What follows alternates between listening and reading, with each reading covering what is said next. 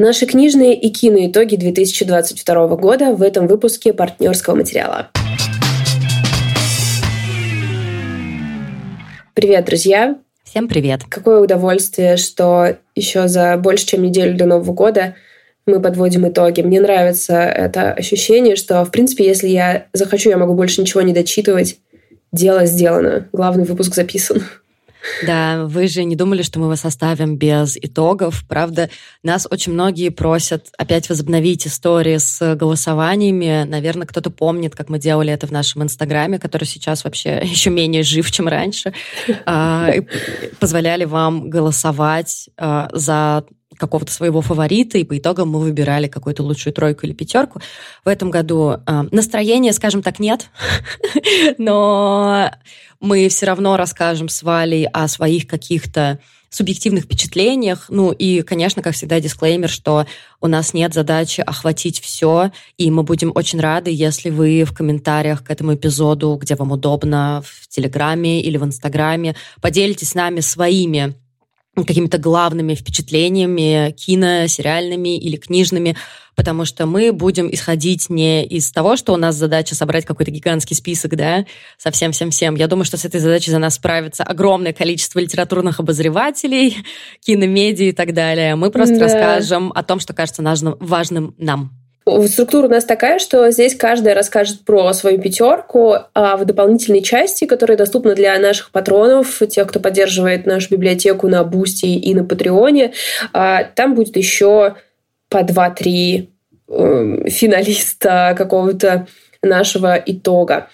Так что в целом предлагаю начинать, но хочу сначала тебя спросить, наверное, какое у тебя общее впечатление от того, как в целом изменилось твое восприятие просмотра всего? Потому что у меня были кое-какие озарения, пока я сегодня готовилась. Да, слушай, мы про это говорили тоже много раз, и все про это говорили, что э, потребление контента стало вообще иным. И в моем случае, э, как многие тоже, наверное, знают, я переключилась на хорроры очень сильно, и мне даже пришлось, пришлось себя заставить делать какие-то дополнительные усилия, чтобы смотреть другие фильмы, и это, впрочем, была хорошая затея, потому что мы с друзьями каждую неделю теперь собираемся, снимаем зал и смотрим там что-то помимо хорроров.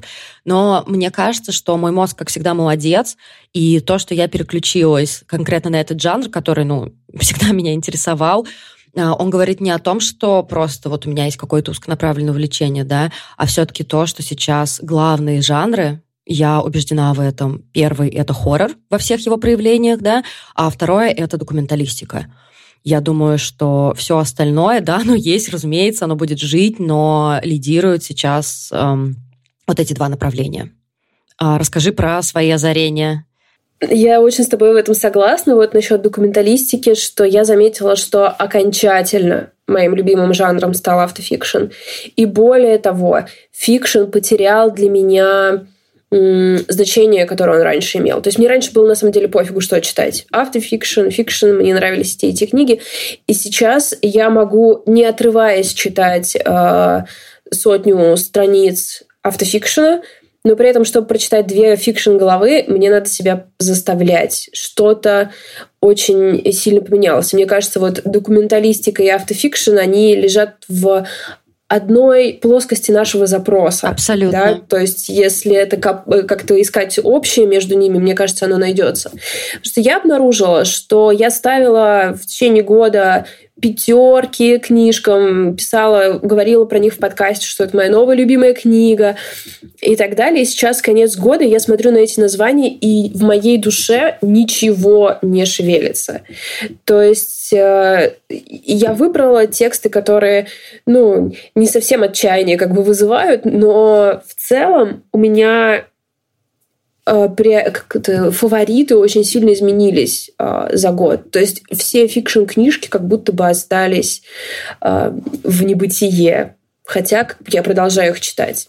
У меня получилась очень похожая история, и вообще э, очень хорошо сказала Оксана Васякина про автофикшн. Я думаю, что это относится к кино. Не во всей, не, не в полной мере, но все равно каким-то образом тоже, что странно немного как, как, как это правильно сказать? Я не помню точно, как она выразилась, но идея была в том, что давайте на настоящее, пожалуйста, обратим внимание во всех смыслах, не только во временном плане, но и на настоящее как существующее на самом деле, да, то, что очень странно читать только фикциональные книги, что-то придумывать, когда здесь есть очень болезненная и требующая огромной работы, ну, я имею в виду рефлексии, какой-то умственной и сердечной работы, э, жизнь, что ли, да.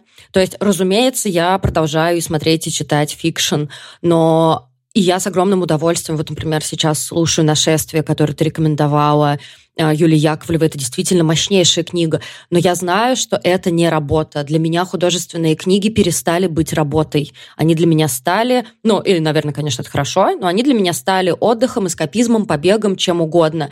А все-таки я привыкла, что книги и фильмы и сериалы какие-то вот направленные именно на работу сердечной мышцы, это такой, знаешь, это такой труд. Понимаешь, да, что я имею в виду? Да, конечно, конечно, понимаю. И на самом деле ты вроде как бы... Это очень здорово, что фикциональные книжки все еще так работают для нас, как отдых. Да. Но э, если раньше, например, какая-нибудь... Какой, как, и раньше как могла сказать, что вот, например, фикциональная книжка... Э, сейчас какой-нибудь пример бы привести. Айдаха Угу. Психологический триллер, сложные характеры. Я могла бы сказать, что там очень много от реальности, что через этот э, выдуманный мир и этих выдуманных людей автор с нами говорит про реальность. И это работало как будто бы еще недавно. А вот резко перестало. Как будто бы я только хочу про настоящих людей. Так что это, конечно, ребята, вам, вам сигнал, что в следующем году э, выбор книг будет соответствующий. Мне кажется, вот ты очень классно заметила по поводу того, что фикциональность очень хорошая, очень качественная, да, она вплетает реальность в вымысел. Сейчас, ну вот для меня, например, и, как я понимаю, для тебя тоже, особенно с учетом того, что мы пишем свои собственные тексты параллельно, а, сейчас для меня работает наоборот. То есть я хочу и сама так делать, и видеть это в литературе, вплетение фикционального в реальность. То есть я думаю, что если вы с нами давно, и, скорее всего, мы все на одной волне, и вы тоже понимаете, что автофикшн не подразумевает или не всегда подразумевает автобиографическую прозу. Ну, то есть там правды условно не больше, чем в каком-то фикциональном романе. Ну, просто потому что автофикшн — это не о фактах, это не о правде, а это о том, что ты основываешься на своих реальных переживаниях и на своей реальной рефлексии и чувствах. Я вот так для себя это определяю. То есть это не значит, что тебе там дадут 100% правды. Но вот эта история о том, что писательница или писатель, который пишет автофикциональную прозу, они основываются на реальных чувствах, на реальных каких-то а, проблемах, на реальной боли. И это настолько, настолько сильнее для меня работает. Может быть, потому что это про большую степень искренности, которой нам не хватает. Потому что даже если автофикшн, там фикшена, например, положено много в какой-то определенный текст, Э, ты понимаешь, что в основе там искренность, что в основе честное про чувства. Так что, может быть, просто хотим честности и в этом ответ. И я думаю, логично, что я начну свой список именно с документального фильма. Прежде чем о нем поговорить, я хотела бы сделать небольшой анонс про дополнительную часть, что у меня там будет, потому что я там оставила очень много всего прикольного. ну, то есть э, дополнительная часть не значит, что мы туда запихиваем все, что осталось. Нет, мы для нее тоже выбираем что-то крутое, качественное, иногда выдирая это из основной части. то есть у меня, например, будет новый фильм Макдона, который просто я не знаю, ребят, это просто разрыв всего. У меня там будет э, комедии, как мне кажется, я их просто перечислю, главные комедии года, потому что без комедий можно просто долбануться. Коротко, очень коротко расскажу про главные сериалы года, буквально тоже перечислением, потому что уже у нас есть про это выпуски, и про новый фильм с Кейт Бланшет, который называется «Тар». Вот что у меня будет в дополнительной части. Звучит просто офигенно. Я тоже в дополнительной части оставила то, что меня, может быть, даже больше затронуло, чем в основной, но это сильно не в нашем формате. То есть там будут тексты, которые написаны были давно, тексты, которые я читала по-английски и так далее, и так далее, но как бы там тоже очень важные вещи. Какая документалка у тебя самая первая? А, Травма зон, зон травмы. А, документальный фильм Адама Кертиса. Возможно, а, это странный выбор, но я убеждена, что это главная наверное, кинокартина, которая вышла в этом году. И спасибо моему мужу за то, что он его одно воскресенье весь день смотрел. Потому что, разумеется, когда «Травма зон» только вышла, она была во всех новостях. Но я не уверена, что я дошла бы до нее сама, если бы не видела, с, какой, с каким... Э, огнем внутри в глазах смотрит мой муж этот семичасовой эпос от э, BBC. Э, и вот сейчас я его досматриваю, то есть вышел он осенью, я смотрела его кусочками, потому что мне было его очень больно смотреть, хотя, казалось бы, и вот сейчас я его почти уже досмотрела. То есть там семь частей, и это все документалка о России с 85 по 99 год. Это снял британский документалист, которого зовут Адам Кертис. Э, он эту работу делал для BBC, как я уже говорила, то есть там э, разные... Это такой монтаж миллиона кусочков, да, то есть там нету каких-то разговоров на камеру, это все такое подсмотренное, это все такой калейдоскоп. И вот, например, Юрий Сапрыкин в своей статье про этот документальный сериал для Кинопоиска очень хорошо сказал о сравнении с э, временем Second Hand, Светланы Алексеевич. Я тоже, когда смотрела, у меня тоже была эта мысль, потому что а, она также показывает такой срез эпохи через какие-то небольшие с точки зрения Вселенной, да, э, моменты и события. Ну, то есть про Адама Кертиса, мне кажется, кто-то знает, что он делает именно масштабные такие документальные работы, и то, что он остается почти всегда в такой роли наблюдателя. Понятно, что там очень много играет монтаж, понятно, что там вообще э, сама эта склейка не случайная, то есть это не никакой не случайный набор событий, они все построены определенным образом. Но вот эта история о том, чтобы узнать о чем-то просто посмотри на безоценочные вот эти, вот, знаешь, картинки, да, это самое, мне кажется, идеальное. И я не знаю, как объяснить мою, знаешь, всю боль от просмотра этой ленты. Ну, то, то, то есть там, там очень все разное. Там, э, не знаю, открытие Макдоналдса, там э, совещание с Ельциным, там история с Белым домом, там э, какие-то высказывания Гайдара, да, ну, то есть там очень-очень много всего. Там есть просто люди, которые танцуют, есть люди, которые протестуют, то есть очень много событий жизни э, Разумеется, там есть чеченская война. Я даже, наверное, нет смысла все это перечислять, там какие-то репетиции знаковых музыкантов, еще что-то. И в попытках разобраться, почему у меня это вызывает такую боль, я даже, блин, начала читать книжку, которая называется «Будущее ностальгии». Очень классная, я ее всем рекомендую. Как раз про то, почему мы чувствуем то, что чувствуем. Но будет больно, скорее всего, просто потому что ты начинаешь осознавать, что ничего не закончилось, что это эпоха, которая мы все время говорим, да, вот свободные 90-е, или, например, страшные 90-е, мы их как будто оставили позади. Мы ничего не оставили позади. Все осталось таким, какое оно есть, только у нас теперь есть интернет. И мы немножечко более лучше одеваемся. Ну, как бы ты Я не так см... понимаю, что ты очень многое можешь отследить назад, э, как место, где как исток какого-то. То есть, если мы сейчас стоим под водопадом, то какой-то источник этой, э, это, источник этой воды, он где-то там. Проблема в том, что я не считаю, что там было какое-то начало. И то, что говорят, что 90-е такое время перелома. Ну, конечно, я не жила при Советском Союзе, и я не могу сравнить Опять же, то есть я этих... Э, э, тут у меня есть только какая-то постпамять, у меня нету памяти собственной. Но у меня, наоборот, создалось ощущение, что все только продолжается, что все просто меняет свои какие-то витрины, да, что Ельцин точно такой же, как и предыдущие эм, вожди, mm. достаточно жадный до, до власти человек. Опять же, события Белого дома, мне кажется, в 93 году тоже это показывают. Ну, там, по сути, история, когда все виноваты. И не знаю, меня это вызывает такую растерянность. Да, действительно, это время, когда власть ненадолго стала видимой, то есть когда как будто бы до нее стало проще дотянуться, но сейчас все то же самое.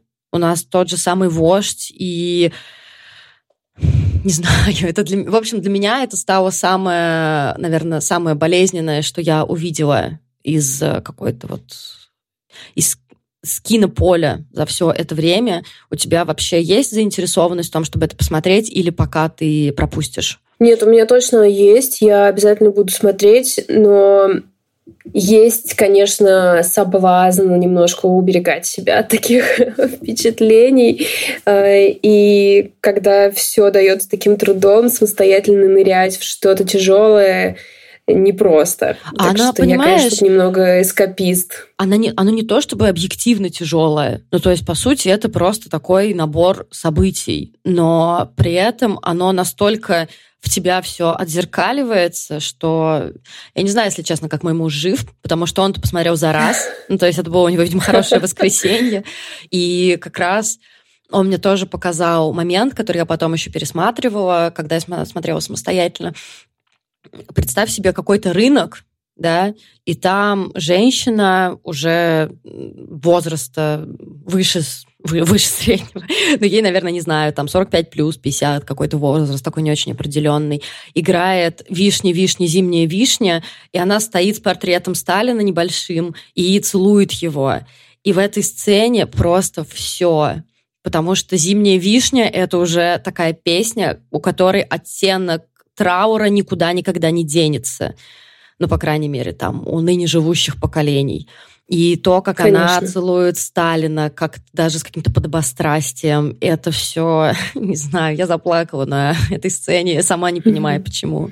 Тяжелый не столько просмотр, сколько э, зона мыслительная, в которую он тебя потом выкидывает. Да, так что для меня это однозначно главный проект года. И но если вы хотите себя как-то поуберегать от этого, то никаких проблем, ребят. Я уверена, что люди уже сделали какой-то, ну, не рекап, а какой-то рассказ о том, что в этих сериях можно найти. Существует огромное количество э, самых разных нарезок оттуда. То есть вы можете быть в курсе, не погружаясь в это на 100%. И, конечно же, меня абсолютно покорила сцена с караоке. Грустное караоке — это то, что я просто безумно люблю. Это Бишкек, там сидят в кружочек на улице летом люди, девушка поет песню Линды «Мало огня» в микрофон, достаточно, ну, как бы непрофессионально, все как я люблю. рядом с ней стоит девочка, которая шепчет э, одними губами эту песню. Ох, ох, ох, ох. Давай перейдем к твоей какой-нибудь книжке лучше.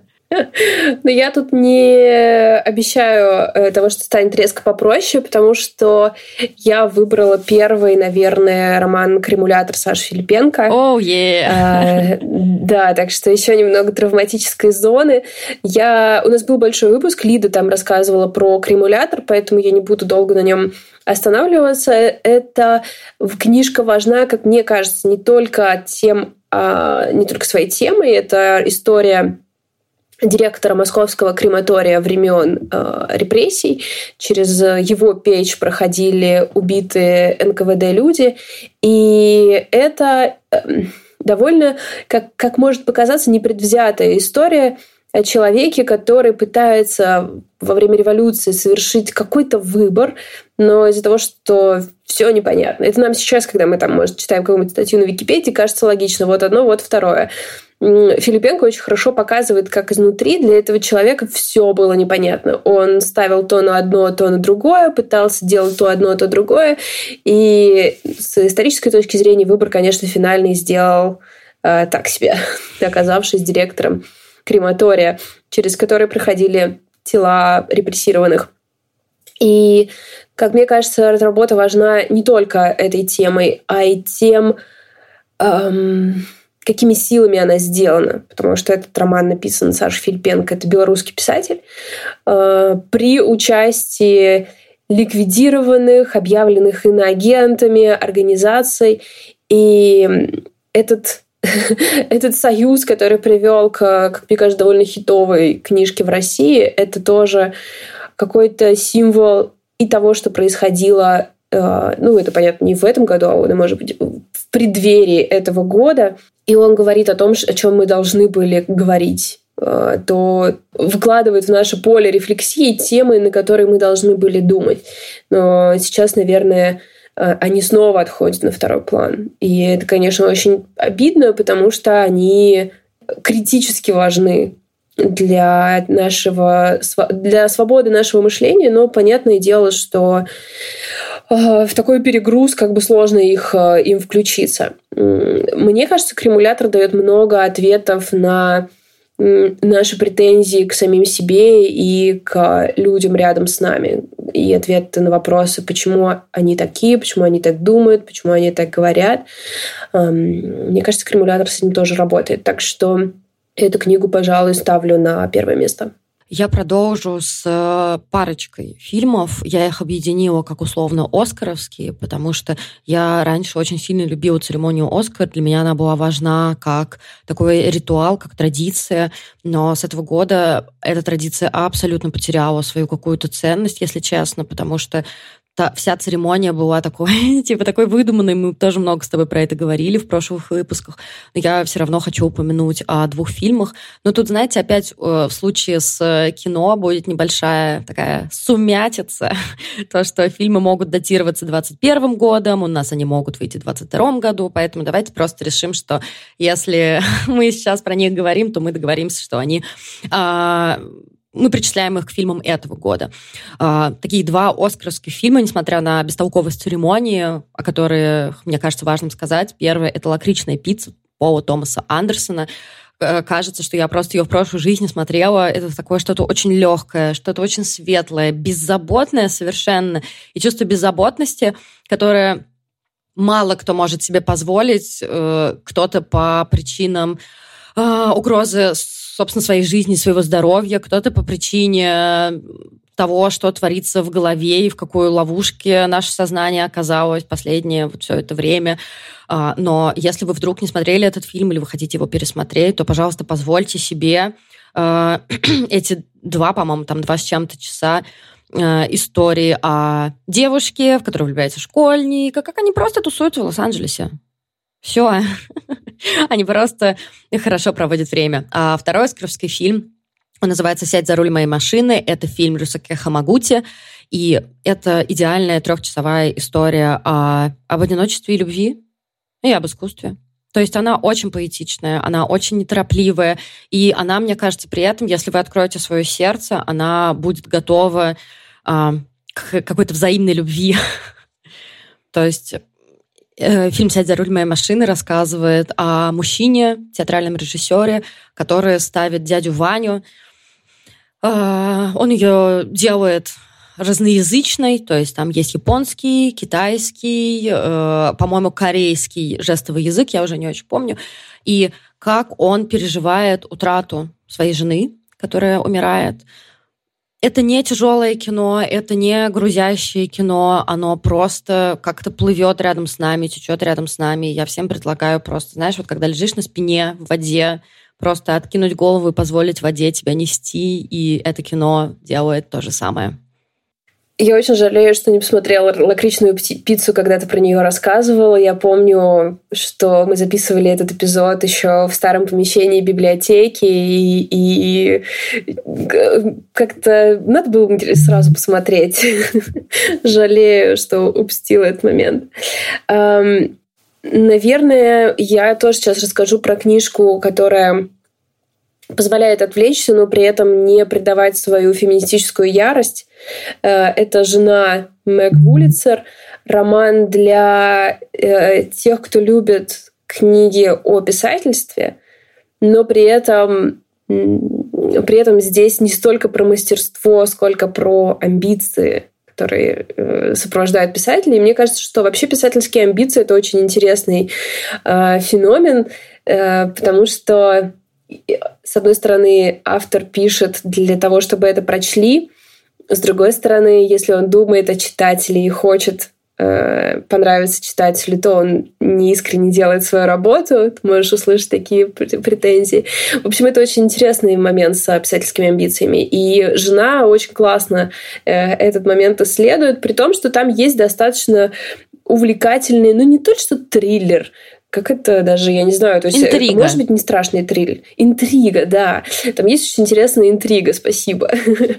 О том, какова на самом деле динамика отношений в этой семье и как э, женщина может найти в себе силу спустя годы. То есть, э, возможно, тебе понадобится не одна, не две, не три, а четыре волны феминизма, чтобы до тебя дошло наконец. И нет в этом ничего постыдного.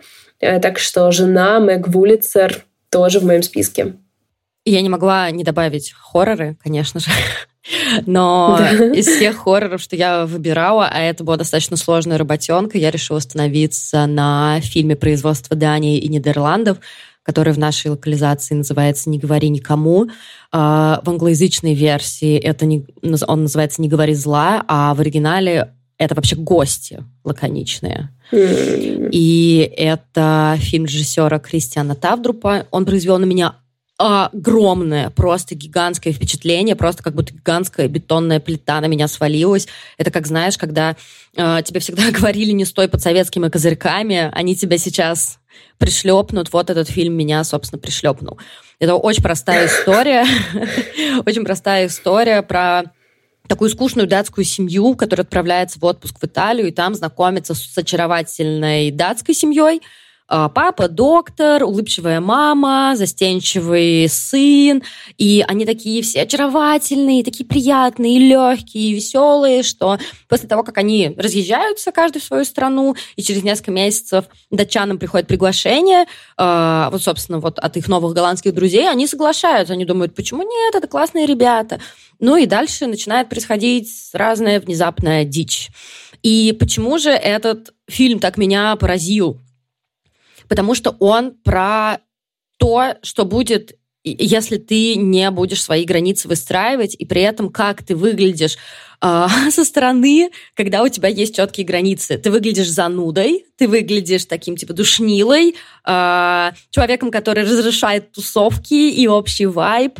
И ну, короче, вот эти две крайности, да, с одной стороны, что будет, если ты подстраиваешься и такой, да ладно, ничего страшного, да ладно, это не красный флаг, он немножечко просто оранжевый, но не красный. И с другой стороны, у тебя всегда есть мысль о том, что ну вот я сейчас скажу, ну вот и что, ну вот и зачем я это скажу, ну что я вот тут все буду разрушать. И с одной стороны, сначала мне казалось о том, что фильм высмеивает как раз людей, которые своими границами не дрожат, которые их не нащупывают. Но с другой, сейчас мне уже кажется, уже прошло там какое-то количество месяцев с момента первого просмотра, сейчас мне уже кажется, что нет там высмеивания. Там есть то, что это просто очень сложно, что это тонкая грань, выстраивать коммуникацию так, чтобы ты а, показывал, что тебе нравится, не нравится, что тебе кажется безопасным, а что кажется опасным, и при этом, опять же, в крайности не уходил. Так что я думаю, что это актуально всегда и особенно актуально сейчас. Мне нравится, как ты все время рассказываешь про хорроры, так что мне очень хочется их посмотреть, потому что ты полностью, полностью убираешь из своего рассказа, как бы, а что там, ну, как бы, зарежут ли кого-то, распотрошат, съедят. Это фильм о личных границах, просто я уверена, я его включу, а там будут людям топором на спине вырезать стихи или что-то в этом духе. Может быть, может быть. И мы не знаем, кто главный злодей. И тут тоже есть, конечно же, интрига. А, ну, слушай, он даже не маркируется как хоррор на самом деле. В кинопоиске, например, написано, что это триллер или драма, хотя я считаю, что это один из самых страшных фильмов года. И когда я о нем писала вот в своем канале «Хижина в лесу», потом очень многие а, писали комментарии. Ну, то есть, знаешь, ты выкладываешь пост, и тебе сразу пишут комментарии, да, но особенно приятно, когда комментарии приходят уже через какое-то время, то есть видно, что люди промотали или, может быть, посмотрели, и потом возвращаются и хотят написать, и все пишут примерно одно и то же, что это мощнейшее кино, ну просто совершенно мощнейшее, но после этого хочется, я не знаю, полежать, свернуться с таким эмбрионом и полежать немножечко, глотая слезы. Да.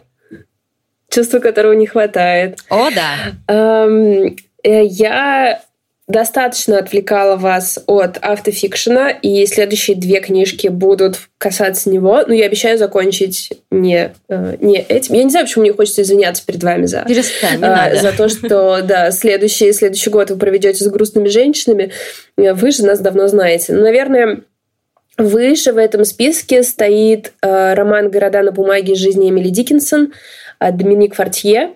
Э, очень э, красивая лаконичная, какая-то прозрачная книжка об Эмили Диккенсон, и она во мне, во-первых, э, реанимировала вообще любовь и интерес к Эмили Диккенсон. Потому что был какой-то момент, когда любить Эмили Диккенсон — это была часть твоего тумблер-герл стиля.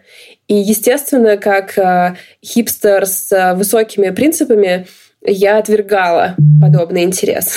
Сейчас, конечно. Могу понять. Да, сейчас, сейчас я смягчила свой, свой приобретенный стабизм. И для меня эта книжка раскрыла Эмили Диккенсон как человека, который на самом деле мне может быть очень интересен. Мне все еще довольно сложно читать ее поэзию, потому что я ее... Я не улавливаю ее в переводе, но я все еще ну, как бы по, такой поэтический английский старый мне вообще пока недоступен. как, бы, э, как бы я хорошо про себя не думала в этом плане. Поэтому я все еще не могу как бы ее искренне прочитать но мне нравится читать про нее. И вот «Города на бумаге» — это классный мэшап между э, историей Эмили Диккенсон, той малюсень, тем очень маленьким количеством информации, которое у нас есть о ней, и жизнью писательницы э, Доминик Фортье, которая пишет о ней. И у нас в одной книге сложена история Диккенсон, очень сильно оживленная благодаря тому, что Фортье э, опирается не столько на ее биографию, сколько на ее стихи. Потому что все, что мы знаем о, о Диккенсон, прошло через призму того, как была устроена ее жизнь. Она не была сильно свободной, она не была поддерживающий, и очень мало что сохранилось, а что сохранилось, оно вот через такие фильтры прошло. Но если э, как попробовать сделать, вот как сделала Фортье, это вытащить жизнь Диккенсона из ее стихов, мне кажется, э, мы получим гораздо более правдоподобный портрет. Хотя, конечно, о правде уже тут речи быть не может. В общем, мне показалось, что это очень выдающаяся работа, которая смешивает мои любимые жанры в один и сообщает мне что-то о женщине, которая как бы одной из женщин, которые были до нас. В общем, это идеальный микс. И это то, о чем мы с тобой вначале говорили, о том, что зачем выдумывать какого-то полностью э, фикционального персонажа, да, когда у нас есть реальные люди, которых мы можем додумать, что ли, то есть э, не придавать реальные черты каким-то вымышленным персонажам, а досоздавать суще... образ существующего mm-hmm. человека. Это мне нравится гораздо mm-hmm. больше. Да, я очень согласна. А, дальше я расскажу о очень э, веселом фильме. Ладно, ребят, я просто, я просто смеюсь над тем, какой у меня абсолютно печальный список с точки зрения какого-то эмоционального заряда. Но если вам нужны комедии, напоминаю, что идите в дополнительную часть. А, это фильм «На Западном фронте без перемен» который я считаю одним из главных фильмов этого года. В первую очередь, потому что это первая экранизация ремарка, которая была сделана, собственно, немцами за все эти годы. А, это очень условная экранизация. Я уже говорила про этот фильм в одном из выпусков. Там очень мало от ремарка, да и пофиг. Да, то есть это, опять же, по сути, на Западном фронте без перемен это тоже в каком-то смысле автофикциональная проза, и это такое достраивание автофикциональной прозы, которая достраивает правдивую историю, что-то такое. И то, как это сделано, если вы заинтересованы, то вернитесь немножко назад, найдите этот наш эпизод. Э, там я достаточно подробно про этот фильм говорю. Но то, как это сделано, оно, с одной стороны, кажется достаточно прямолинейным, потому что там ну, много таких художественных приемов, которые нам показывают. Война плохо, умирать плохо, убивать плохо, это все плохо. Но, с другой стороны, ну вот мы тоже с тобой обсуждали, да, а в каких надо еще категориях говорить про такие вещи? когда у нас даже какие-то самые базовые моральные принципы сейчас э, в таком шатком состоянии, что нужно про это говорить и говорить и говорить. И, разумеется, э, вот эта аналогия э, немцев во время Первой мировой э, и текущей нашей ситуации, ты никуда от нее не денешься, потому что какая-то бессмысленная, беспощадная мясорубка, в которую отправляются молодые мужчины, и в нашем случае не только мужчины, никто ничего не понимает, никто не понимает смысла, и мне кажется, что вот эта вот бессмысленность зла в целом, мне кажется, что зло э, очень непостижимое, и то, как оно тут работает, а, прекрасно показано в этом фильме «На Западном фронте без перемен». Ну что, мы не, мы не обязаны, чтобы одно из другого вытекало, так что... Нет, вообще нет. Следующая книжка никак, не, никак логически не привязаться. А, это роман Вигдис Йорт «Жива ли мать?» Не жевали, а живали. Доживали? Доживали Невозможно, да, от нее э, никак это вернуться к правильному прочтению этого названия. А, я большой фанат Вигди Сьюарт. Вы знаете, может быть, что у нее есть еще одна книжка, называется «Наследство». Мне кажется, что они очень друг друга дополняют. И несмотря на то, что вот у Йорт как раз больше фикшена в ее автофикшене. То есть там прям вообще дофига фикшена. И может показаться, что это истории разные, потому что в них разные завязки, разные конфликты, там сюжет разный. В «Наследстве» девушка делит со своими родными дачу. Угу. И параллельно она рассказывает семье о том, что произошло с, э, между ней и отцом, и угу. ей никто не верит. Здесь совсем другая вроде как завязка. Девушка давно потеряла связь э, со своей семьей, и нам объясняют почему, но то есть и это совершенно другая история, не та же самая, что в наследстве.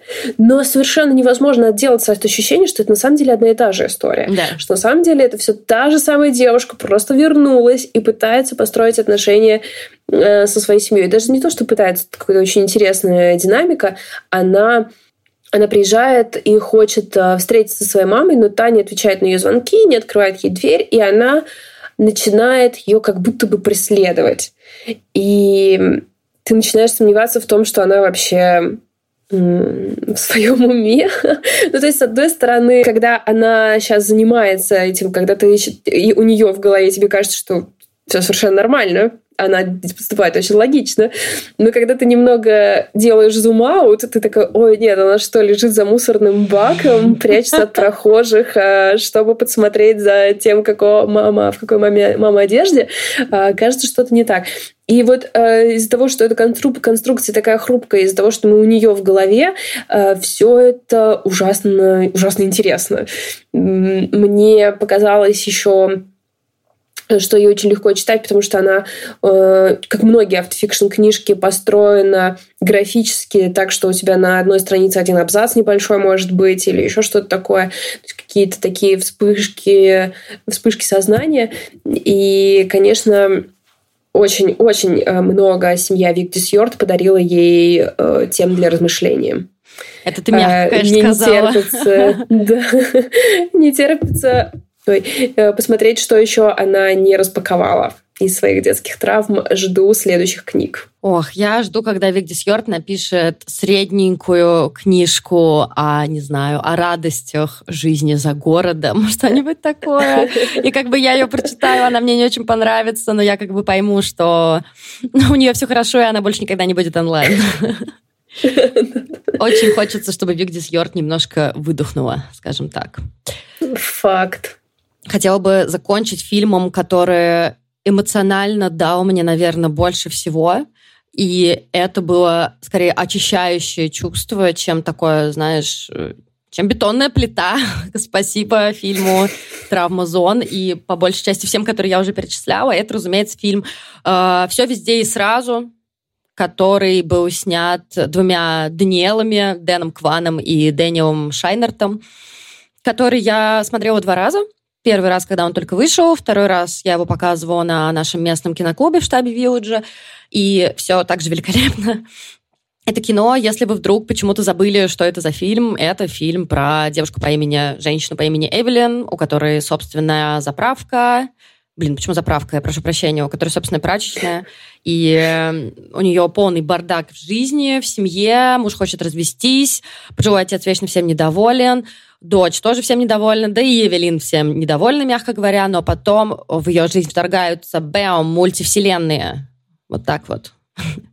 Мне кажется, что вы уже все посмотрели, но если кто-то не посмотрел, то посмотрите. Вы, наверное, немножечко офигеваете от моего такого описания, но с эмоциональной точки зрения это лучшее кино для того, чтобы прорыдаться чистыми, свеженькими, прозрачными слезами. Потому что, да, кажется, что это все как-то где-то далеко, не очень к нам применимо, но, разумеется, это все к нам применимо, потому что одна из главных э, проблематик этого фильма — это дистанция между матери, матерями и дочерьми, вообще, э, условно, родителями и детьми, которая становится все больше и больше и больше, и то, как можно ее преодолевать и чем ее можно преодолевать. Спойлер, безусловной любовью, та-та-та-та-та. Да, это просто потрясающий фильм, и мне кажется, я до сих пор иногда э, думаю об этой сцене, где два камня, да. два камня на скале. Это такое э, какое-то визуальное место, в которое я иногда просто ухожу.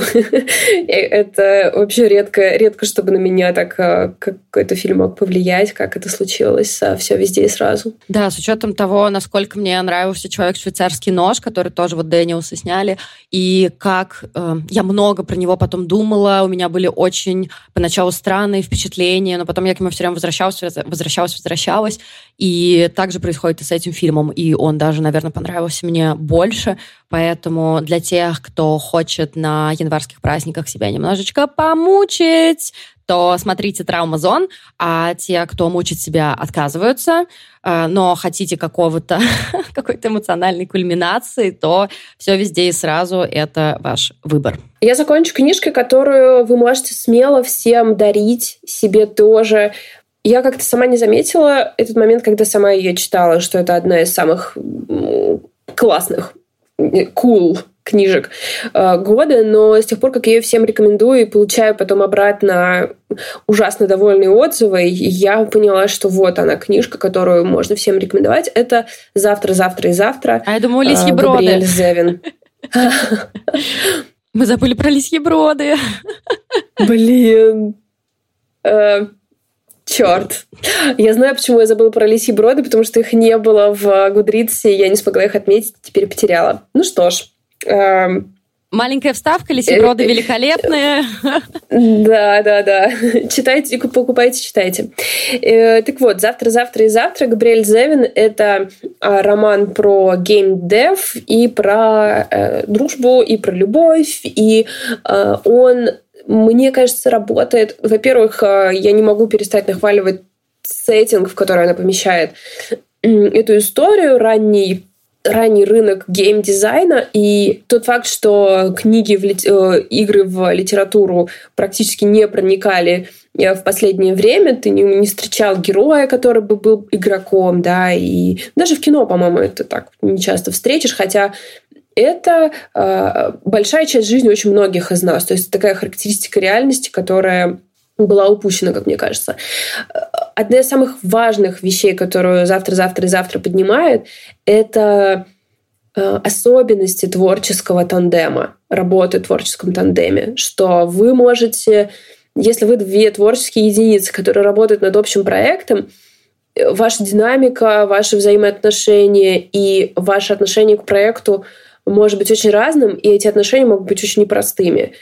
Э, потому что в какой-то момент э, вмешиваются амбиции, какой-то момент вмешивается очень разный взгляд на то, как, э, что должно происходить с проектом. И мне нравится, что она не дает здесь простых решений. То есть, грубо говоря, когда встает вопрос о том, писать ли продолжение игры и э, это гарантированно принесет вам деньги, один из вас может говорить, нет, это законченное произведение, у нее не будет продолжения, а другой говорит, э, мне нужны деньги, и людям нужна наша игра, и мы должны ее делать. И, и нет какой-то магического разрешения этого конфликта. Кто-то идет на уступки и потом думает об этом всю свою жизнь. И мне нравится, что она вот э, не разрешает им э, иметь хэппи-энд ни в одном конфликте. Всегда в творческой работе кто-то себе наступает на горло. Не мы, если хотите знать, у нас с Лидой вообще нет таких проблем. Но эта история одна на миллион. Этот союз был заключен на небесах. Э, поэтому с одной стороны, здесь есть вещи, над которыми ты думаешь просто потому, что это э, какая-то новая перспектива. А с другой стороны, это та драма, которую нам, возможно, не хватает, которая поможет нам отвлечься и развлечься, потому что это прямо э, эмоциональные американские горки в том, что касается дружбы, в том, что касается любви, вообще жизни и смерти. Эм, абсолютно беспроигрышный э, роман, который, кажется, нравится вообще всем. Если вы хотите безопасного выбора себе для каникул, это точно может стать завтра, завтра и завтра Габриэль Зевин. А, и отличный подарок. Мы так и есть. Мы как-то очень быстро с тобой э, прискакали к финалу, но я этим довольна, потому что я морально готовилась к пятичасовой записи. На самом деле я тоже, да. Ну ладно, раз мы с тобой на финале, я чуть-чуть порекламируюсь. А, если завтра-завтра-завтра у вас уже есть, или это уже есть у друга, которому вы хотите что-то подарить, я занималась личной психотерапией, наклеивая разные наклейки с Алиэкспресса на конверты, чтобы туда положить подарочные сертификаты в нашу библиотеку. Поэтому, если вы в Нижнем Новгороде или если ваш друг в Нижнем Новгороде, то один из вариантов подарков — это наши прекрасные подарочные сертификаты. Если вы увидите там что-то похожее на мокрое пятно, то это были мои слезы. Ладно, ладно. А, ну, потому что действительно это очень меня очень сильно отвлекало. И это будет не просто подарок, это будет поддержка нашего проекта, а, которому в ближайшее время придется еще раз переехать со своего места. И это еще одно а, как будто нам мало о чем думать, да. Но, тем не менее, мы будем очень рады вашей поддержке. Я уверена, что это прекрасный подарок. Вообще, если вы хотите нас поздравить, а почему бы и нет, а, почему бы вообще вот не встать в такую позу? А, если вы хотите нас поздравить, а, то вы можете сделать донат нашей библиотеки на Boosty или на Patreon е, в зависимости от того, российская или иностранная у вас карта, потому что библиотека выросла из очень маленького проекта в очень большой проект. И когда я думаю о том, какие помещения мы сейчас с Лидой рассматриваем для библиотеки, какие размеры платежей нам предстоят, я просто думаю, как это произошло? Мы хотели один маленький стеллаж в углу галереи. Почему теперь мы говорим, нам нужно от 80 квадратных метров? Когда это произошло? И, ну, вообще я знаю, когда это произошло вот в течение этого года, когда вы присылали нам книги, когда вы нас поддерживали, когда читатели к нам приходили, и все растет как на дрожжах. И нам предстоит э, такой прыжок веры немножко, потому что есть э, есть возможности в библиотеке, есть потребности в библиотеке, и мы хотим исходить из потребностей, а не из возможностей, потому что, кажется, это очень важный проект. Вот, поэтому это будет бесценный подарок, если вы нас поддержите, и у нас будет возможность немного опереться на ваши донаты в том, чтобы дать библиотеке вот этот вот э, э, возможность прыгнуть и приземлиться на другой стороне. И, в общем, э, это будет очень здорово. В описании к эпизоду есть все ссылки, и, кроме того, там есть ссылка на библиотеку. Если вы даже не в Нижнем Новгороде, вы можете просто посмотреть, как выглядит это место, как много оно значит для тех, кто туда ходит, и стать частью той силы, которая позволяет ему продолжаться. Да, библиотека существует э, во многом благодаря вам, благодаря нашим слушателям, которые нам донатят, потому что, ну вот, например, в прошлом месяце вы нас очень-очень-очень хорошо поддержали, и работу библиотеки, и наш моральный настрой. Я просто напомню, что все деньги, которые мы получаем и от библиотеки, и с наших донатов, они все идут, собственно, на поддержку нашего проекта.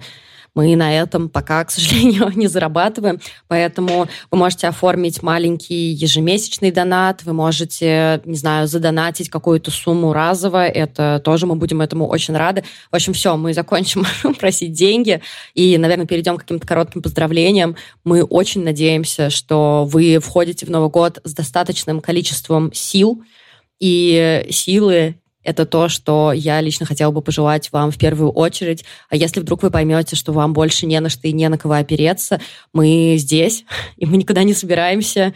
И оставайтесь с нами, а мы будем как можем пытаться вас отвлечь, развлечь и поддержать. Я абсолютно согласна с тобой, Лит, и вообще присоединяюсь. На самом деле, мне кажется, что мы с вами сообщающиеся сосуды силы, и когда нам хреново, мы чувствуем, что вы рядом и можем немного одолжить из вашей половины нашего сообщающегося сосуда. Э, когда вам тяжело, можете взять у нас здесь, э, здесь с избытком. И я могу нам только пожелать, может быть, еще кроме силы, э, надежды, как мне попался очень воодушевляющий ТикТок, э, простите уж, пожалуйста, э, где мужчина цитировал Эмили Диккенсон как раз, и он сказал, что у нее есть вот поэма про надежду, где она говорит, что это никогда не прекращающаяся песня которая всегда звучит. И он говорит, типа, ну, если вы ее сейчас не слышите, это не значит, что она не звучит. И я прям, ё-моё, какой ты умный мужик. Красиво. И если да, если в какой-то момент нам кажется, что надежды нет, это не значит, что ее нет, нам просто не слышно. И я вот нам желаю почаще, ну, почаще на эту волну настраиваться и знать, что все пройдет, и, и мы с вами вынырнем на другой стороне. Я точно это знаю, потому что мы все с вами через что-то проходили и выбирались с другой стороны. И сейчас так же будет, и мы будем вместе. Так что это Попытка обнадеживающего спича. Попытка обнадеживающего спича от Вали Горшковой и Лиды Кравченко. Мы с вами увидимся, услышимся уже в следующем году. А, мы вас всех крепко обнимаем. До встречи. Пока.